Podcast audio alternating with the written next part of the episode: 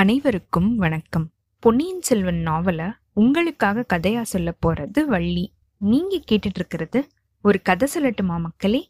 போன அத்தியாயத்துல பூங்குழலி வந்தியத்தேவன் சேந்தன் அமுதன் இந்த மூணு பேரும் இளவரசரை பத்திரமா படகுக்கு கொண்டு வந்து சேர்த்ததையும் அதுக்கப்புறமா அவங்க மூணு பேரும் படகுல ஏறி நாகப்பட்டினம் போயிட்டு இருக்கிற வழியில அந்த சமயத்துல பூங்குழலி நான் போய் மந்திரவாதியை காப்பாத்திட்டு வரேன்னு சொல்லி ஓடும்போது வந்தியத்தேவனும் போனதையும் நம்ம பார்த்தோம். அங்க போய் பார்க்கும்போது மந்திரவாதி அங்க இல்லாததையும் அவங்க திருப்பி வர வழியில ஒரு பெண்ணும் ஒரு ஆணும் படகையே பார்த்துட்டு இருந்ததையும் வந்தியத்தேவனும் பூங்குழலியும் பார்த்ததை நம்ம பார்த்தோம். அதுக்கப்புறமா மந்திரவாதி தான் அங்க இருக்கான் அப்படிங்கறத தெரிஞ்சுட்டு அவனை இளவரசரை தொடர்ந்து போக விடாம வந்தியத்தேவன் ஒரு சூழ்ச்சி செஞ்சு பூங்குழலிய மட்டும் அந்த படகுக்கு அனுப்பி வச்சதை நம்ம பார்த்தோம். கடைசியில பூங்குழலி போனதுக்கு அப்புறமா மந்திரவாதி ரவிதாசன் வந்தியத்தேவனை பயமுறுத்த பார்த்ததையும் அதை பார்த்துட்டு வந்தியத்தேவன் ஐயோ பிசாசு அப்படின்னு கத்திட்டு ஓட்டம் பிடிச்ச வரைக்கும் நம்ம பார்த்தோம். இப்போ இந்த அத்தியாயத்துல மந்திரவாதி அந்த படகை தொடர்ந்து போறானா? இல்ல வந்தியத்தேவனை துரத்த போறானா?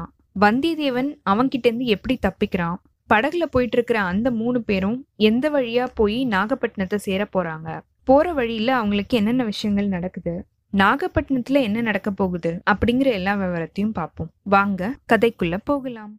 கல்கியின் பொன்னியின் செல்வன் மூன்றாம் பாகம் கொலைவாள். அத்தியாயம் ஒன்பது ஓடத்தில் மூவர். பொழுது விடிஞ்சிருக்கு. கருப்பான நிறமுடைய அழகியான இரவு அப்படிங்கிற அந்த தேவி உலக நாயகனை விட்டு பிரியறதுக்கு மனசே இல்லாம பிரிஞ்சு போகிறதுக்கு நேர்ந்திருக்கு. நாயகனை கட்டி தழுவி இருந்த அவளுடைய கைகள் லேசா கழன்று விழுந்திருக்கு. வாழ்க்கையிலேயே கடைசி முத்தத்தை கொடுக்கறவள மாதிரி கொடுத்துட்டு இரவு அப்படிங்கிற அந்த தேவி இன்னும் தயங்கி தயங்கி நின்னுட்டு இருந்திருக்கா. சாயங்காலம் திருப்பியும் சந்திப்போம். நாலு ஜாம நேரம் தானே இந்த பிரிவு? சந்தோஷமா போயிட்டு வா அப்படின்னு சொல்லியிருக்கு உலகம். இரவு தயங்கி தயங்கி உலகத்தையே திரும்பி திரும்பி பார்த்துக்கிட்டே போயிருக்கு.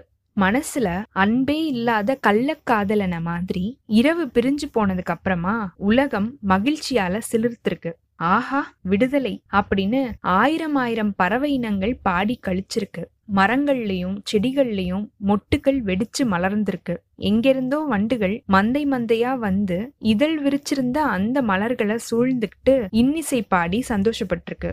விதவிதமான வர்ண சிறகுகள் இருக்கிற பட்டாம்பூச்சிகளும் தட்டாம்பூச்சிகளும் நாலு பக்கங்கள்லயும் ஆனந்த கூத்தாடி இருக்கு. கீழ்வானம் ஃபுல்லா பொன்னிறமா மாறி இருக்கு வானச் சுடர்கள் ஒவ்வொன்னா ஒளி மங்கி மறைஞ்சிருக்கு. இதுவரைக்கும் வானவீதியில பவனி வந்துட்டு இருந்த பிறைச்சந்திரன் நிக்கட்டுமா போகட்டுமா அப்படின்னு கேட்டுட்டு இருந்திருக்கான் ஓடையில படகு மெதுவா போய்கிட்டே இருந்திருக்கு. பறவைகளோட கோஷ்டி காணத்தோட துடுப்பு தண்ணீரை தள்ளுற அந்த சலசலப்பு சத்தமும் பூங்குழலியோட காதுகள்ல விழுந்திருக்கு. திடுக்கிட்டு கண்முழிச்சு எந்திரிச்சிருக்கா. ஒரு கிளையில வெடிச்சிருந்த அழகான நீல நிற மொட்டுக்கள் ஒன்னா மலர்ற மாதிரி அவளுடைய கண்ணிமைகள் திறந்திருக்கு. எதிரில இளவரசரோட பொன்முகம் தெரிஞ்சிருக்கு. இன்னும் அவர் தூங்கிக்கிட்டு தான் இருக்காரு. தூக்கந்தானா? இல்ல ஜுரவேகத்துல இன்னும் உணர்ச்சி இல்லாம இருக்காரா? தெரியல.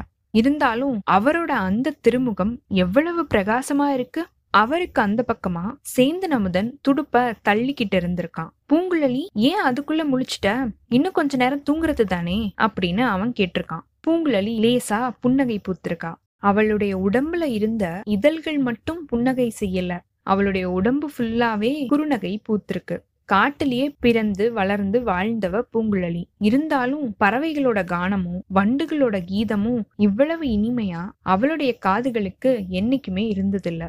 அத்தான் உதயராகத்துல ஒரு பாட்டு பாடு அப்படின்னு பூங்குழலி கேட்டிருக்கா. நீ இருக்கிற இடத்துல நான் வாய திறப்பேனா என்ன? நீ தான் ஒரு பாட்டு பாடேன் அப்படின்னு சேந்து நமதன் சொல்லியிருக்கான் ராத்திரி மட்டும் அந்த இருளடைஞ்ச காட்டுல பாடுனியே. அது காரிய நிமித்தமா பாடுன. இப்ப நீ பாடு. எனக்கும் பாடணும் அப்படின்னு ஆசையா தான் இருக்கு. ஆனா இளவரசருக்கு தொந்தரவா இருக்கும் இல்லையா? எனக்கு எந்த தொந்தரவும் கிடையாது. ரெண்டு பேரும் சேர்ந்தே பாடுங்க அப்படின்னு சொல்லியிருக்காரு அருள்மொழிவர்மர். பூங்குழலி வெக்கத்தினால தலை குனிஞ்சிருக்கா. படகு எங்க போகுது? அப்படின்னு இளவரசர் கேட்டிருக்காரு. நாகைப்பட்டினம் சூடாமணி விஹாரத்துக்கு அப்படின்னு பூங்குழலி பதில் சொல்லியிருக்கா. அப்படின்னா ராத்திரி நான் கண்டது கேட்டது எல்லாமே கனவில்லையா உண்மைதானா? ஆமா ஐயா இதோ இவர்தான் உங்களுடைய தமக்கையார்கிட்ட இருந்து செய்தி கொண்டு வந்தவர். இளைய பிராட்டி சொன்னது எல்லாத்தையுமே விவரமா சொல்லு அமுதா. என்னைய புத்த சங்கத்துல சேர்ந்துடணும் அப்படின்னு தானே என்னுடைய தமக்கை சொல்லி அனுப்புனாங்க அப்படின்னு இளவரசர் கேட்க அதுக்கு என்ன பதில் சொல்றது? அப்படின்னு அமுதன் தயங்கி இருக்கும்போது குதிரையோட காலடி சத்தம் கேட்டிருக்கு. பூங்குழலியும் சேர்ந்து நமுதனும் திடுக்கிட்டு போயிருக்காங்க. இளவரசரோட முகத்துல ஒரு மாறுதலும் இல்ல. என்னோட நண்பன் எங்க வானர்குலத்து வீரன் எங்க அப்படின்னு இளவரசர் கேட்டிருக்காரு. இப்படி கேட்டுட்டே இருக்கும்போது அவருடைய கண்கள் மூடி இருக்கு கொஞ்ச நேரத்துக்குள்ள குதிரை மேல வந்தியத்தேவன் தெரிஞ்சிருக்கான். படகு நின்றுருக்கு. வந்தியத்தேவன் குதிரை மேல இருந்து இறங்கி வந்திருக்கான். ஒன்னும் விசேஷம் கிடையாது. நீங்க பத்திரமா இருக்கீங்களா? அப்படின்னு பாத்துட்டு போக தான் வந்தேன். இனி எந்த அபாயமும் கிடையாது அப்படின்னு வந்தியத்தேவன் சொல்லியிருக்கான். மந்திரவாதி? அப்படின்னு பூங்குழலி கேட்க இந்த படகுல இளவரசர் இருக்காரு அப்படிங்கிற சந்தேகமே அவனுக்கு இல்ல. நான் சொன்னதை அவன் அப்படியே நம்பிட்டான். அவனை பாத்தியா? பார்த்தேன். ஆனா அவனோட பிசாச பார்த்த மாதிரி பயந்து பாசாங்க செஞ்சுட்டேன். உன்ன மாதிரி பொய் சொல்ற ஒருத்தனை நான் இதுவரைக்கும் பார்த்ததே இல்ல. பொய்ன்னு சொல்லாத. கற்பனா சக்தி அப்படின்னு சொல்லு. இளவரசர் எப்படி இருக்காரு? நடு நடுவுல முழிச்சுக்கிட்டு ரெண்டு வார்த்தை சொல்றாரு. அதுக்கப்புறமா நினைவு இழந்துடுறாரு இந்த ஜுரமே அப்படித்தான். எவ்வளோ நாளைக்கு இது இருக்கும்? ஒரு சில சமயம் ஒரு மாசம் கூட இருக்கும். சூடாமணி விஹாரத்துல பத்திரமா கொண்டு போய் இவரை சேர்த்துருங்க. பிக்ஷுக்கள் வைத்தியம் செஞ்சாங்க அப்படின்னா ரெண்டு வாரத்திலேயே இதை குணப்படுத்திடுவாங்க ஜாக்கிரதை பூங்குழலி உன்னை நம்பித்தான் இளவரசரை ஒப்படைச்சிட்டு போறேன். உன்னோட அத்தான் எங்கேயாவது கோயில் கோபுரத்தை பார்த்துட்டான் அப்படின்னா தேவாரம் பாடிக்கிட்டு சுவாமி தரிசனத்துக்காக போயிடுவான். சேர்ந்து நமுதன் உடனே உன்னோட பழகுனதுக்கு அப்புறமா அப்படியெல்லாம் நான் செய்ய மாட்டேன். சிவகைங்கரியம் செய்யற ஆசை கூட எனக்கு குறைஞ்சே போயிடுச்சு அப்படின்னு சொல்லியிருக்கான். என்னால குறைஞ்சிருச்சா இல்ல இந்த பெண்ணால குறைஞ்சிருச்சா உண்மைய சொல்லு. இப்படி வந்தியத்தேவன் கேட்க அத காதலியே போட்டுக்காதவன் மாதிரி குதிரைய நான் சொன்ன இடத்துல நீ கண்டுபிடிச்சியா? அப்படின்னு சேந்தன முதன் கேட்டிருக்கான். குதிரை தான் என்னைய கண்டுபிடிச்சிச்சு. இது நான் உன்கிட்ட தஞ்சையில விட்டுட்டு வந்த குதிரை தானே? ஆமா இருட்டுல இது அந்த அடர்ந்த காட்டுக்குள்ள என்ன பார்த்துட்டு கணச்சிச்சு அரேபியர்கள் கிட்ட நான் மாட்டிக்கிட்டு இருக்கும்போது ஒரு விஷயத்த தெரிஞ்சுக்கிட்டேன் அமுதா. குதிரைகளை வெறும் காலோட ஓட வைக்க கூடாது அது பாவம். குழம்புக்கு அடியில இரும்பு கவசமா அடிச்சுதான் ஓட்டணும். முதன் முதல்ல நான் பாக்குற கொல்லுப்பட்டறையில இதோட குழம்புக்கு கவசம் அடிக்க சொல்ல போறேன். சரி சரி இதையெல்லாம் பத்தி பேசுறதுக்கு நேரம் கிடையாது. திருப்பியும் உங்களையும் இளவரசரையும் பாப்பேனோ என்னமோ தெரியாது. இளவரசர் திருப்பியும் கண் விழிச்சாரு அப்படின்னா நான் பழையாறைக்கு போறேன் அப்படின்னு சொல்லுங்க. அங்கிருந்து சீக்கிரமாவே செய்தி அனுப்புறதாவும் சொல்லுங்க. அப்போதான் நிம்மதியா இருப்பாரு. இப்படின்னு வந்திதேவன் சொல்லிட்டு அவனோட குதிரையை திருப்பிக்கிட்டு அவன் போயிட்டான். சீக்கிரத்திலேயே இவங்களுடைய பார்வையில இருந்து அவன் மறைஞ்சிட்டான். ரெண்டு பக்கமும் தாழம்புதர்கள் புதர்கள் அடர்ந்திருக்கிற அந்த ஓடைக்கால் வழியா படகு போய்கிட்டே இருந்திருக்கு. பொன்னிற தாளம்பூக்களும் தந்த வர்ண வெண் தாழம்பூக்களும் ரெண்டு பக்கமா செறிஞ்சு வளர்ந்திருந்திருக்கு. அதோட நறுமணம் போதைய உண்டாக்கியிருக்கு. ஒரு சில இடங்கள்ல ஓடைக்கரையில புன்னை மரங்கள் வளர்ந்திருந்திருக்கு. சில இடங்கள்ல கடம்ப மரங்களும் இருந்திருக்கு. முத்து நிறத்துல புன்னை மலர்களும் குங்கும வர்ணத்துல கடம்ப மலர்களும் ஓடை கரையில சொரிஞ்சு கிடந்திருக்கு.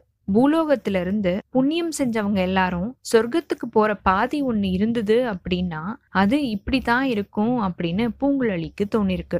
நடு நடுவுல கிராமங்கள் தென்படுற அந்த இடங்கள்ல சேந்தனமுதன் போய் இளவரசருக்கு பாலும் பூங்குழலிக்கு உணவும் வாங்கிட்டு வந்திருக்கான். இளவரசர் கண்முழிக்கும் போதெல்லாம் பூங்குழலி கொஞ்சம் விலகியே இருந்திருக்கா. நேருக்கு நேரா அவரை பாக்குறதுக்கு அவளால முடியல. அங்கேயும் இங்கேயும் பாத்துட்டு இருந்திருக்கா. அவர் உணர்வு இழந்திருந்த நேரங்கள் எல்லாத்துலயும் அவரோட முகத்தையே அவ பாத்துட்டு இருந்திருக்கா. சேந்தனோட நிறைய விஷயங்களை பத்தி பேசிக்கிட்டேவும் இருந்திருக்கா. ஒரு சில சமயம் ரெண்டு பேருமா சேர்ந்து பாடி சந்தோஷப்பட்டிருக்காங்க. சேந்தனமுதன் உணவை தேடி கிராமங்களுக்கு போன அந்த சமயங்கள்ல பூங்குழலி இளவரசரோட நெத்திய தடவி கொடுத்துட்டோம். தலைய கோதி விட்டுட்டோம். பணிவிடை செஞ்சிருக்கா. அப்ப எல்லாம் அவளுடைய உள்ளம் பொங்கி உடல் சிலிர்த்து பரவச நிலையில இருந்திருக்கா. இந்த மாதிரி அவ எத்தனை எத்தனையோ பூர்வ ஜென்மங்கள்ல அவருக்கு பணிவிடை செஞ்சது மாதிரியான ஒரு உணர்வு அவளுக்கு தோணியிருக்கு. உருவமில்லாத ஆயிரம் ஆயிரம் நினைவுகள் அதோட சிறகுகளை சடசடன அடிச்சுக்கிட்டு அவளுடைய உள்ளத்துல கும்பல் கும்பலா புகுந்து வெளியில போயிட்டே இருந்திருக்கு. ஒரு பகலும் ஒரு ராத்திரியும் இவங்க இந்த ஓடைக்கால் வழியாவே படகுல போயிட்டு இருந்திருக்காங்க. பூங்குழலியும் சேந்தனும் முறை போட்டுக்கிட்டு அப்பப்போ கொஞ்ச நேரம் தூங்கியிருக்காங்க. தூங்கிட்டு இருக்கிற அந்த நேரத்துல உருவமே இல்லாத நிறைய இன்ப கனவுகளை பூங்குழலி கண்டிருக்கா. அடுத்த நாள் சூரிய உதய நேரத்துல உலகமே பொன்னிறமா ஜொலிச்சிட்டு இருந்த அந்த வேளையில படகு நாகைப்பட்டினத்தை அடைஞ்சிருக்கு. நாகைப்பட்டினத்துக்கு பக்கத்துல இருந்த ஓடையிலிருந்து ஒரு கிளை பிரிஞ்சு சூடாமணி விஹாரத்துக்கு நேராவே போயிருக்கு. அந்த கிளை வழியில படக கொண்டு போயிருக்காங்க. புத்த விஹாரத்துக்கு பின்பக்கத்துக்கு கொண்டு போய் அவங்க நிறுத்தியிருக்காங்க அந்த சமயம் அந்த புகழ்பெற்ற சூடாமணி விஹாரத்துல ஏதோ ஒரு குழப்பம் ஏற்பட்டிருக்கு அப்படின்னு இவங்களுக்கு தோணிருக்கு. விஹாரத்தோட வாசல்ல ஜனக்கூட்டத்தோட இரைச்சல் கேட்டுட்டு இருந்திருக்கு. பிக்ஷுக்கள் அங்கேயும் இங்கேயும் ஓடிக்கிட்டே இருந்திருக்காங்க. படகுல இருந்த மூணு பேரும் கரையில இறங்கியிருக்காங்க. சேந்தன் அமுதன் அவன் விஹாரத்துக்குள்ள போய் குழப்பத்துக்கு என்ன காரணம் அப்படிங்கறத தெரிஞ்சுக்கிட்டு வரதா சொல்லிட்டு போயிருக்கான். இத்தோட இந்த அத்தியாயம் நிறைவு பெற்றதுங்க. அடுத்த அத்தியாயத்துல நாகைப்பட்டினம் சூடாமணி விஹாரம் அப்படிங்கிற அந்த கட்டிடம் எப்படி உருவாச்சு யார் அதை கட்டுனாங்க அந்த விஹாரத்துக்குள்ள யாருமே ஆள் இல்லாததுக்கு காரணம் என்ன? ஜனங்கள் அங்க குழப்பமான சூழ்நிலையில இருந்ததையும் அதுக்கான காரணம் என்ன அப்படிங்கிறதையும் சேர்ந்து நமதனால தெரிஞ்சுக்க முடியுதா? இளவரசரோட ஜுரநிலை எப்படி இருக்கு? அந்த விஹாரத்துல இருக்கிறவங்க அவரை அடையாளம் கண்டுபிடிக்கிறாங்களா? அப்படிங்கிற எல்லா விவரத்தையும் பார்ப்போம். உங்களுக்கு இந்த எபிசோட் பிடிச்சிருந்ததுன்னா லைக் பண்ணுங்க. உங்க ஃப்ரெண்ட்ஸ் எல்லாருக்கும் ஷேர் பண்ணுங்க. கண்டினியூஸா எங்களுக்கு உங்க சப்போர்ட் கொடுத்துட்டே இருங்க. எங்களோட சேனலை சப்ஸ்கிரைப் பண்ணுங்க. ஃபாலோ பண்ணுங்க. அடுத்த அத்தியாயத்துக்காக காத்திருங்க. அனைவருக்கும் நன்றி வணக்கம்.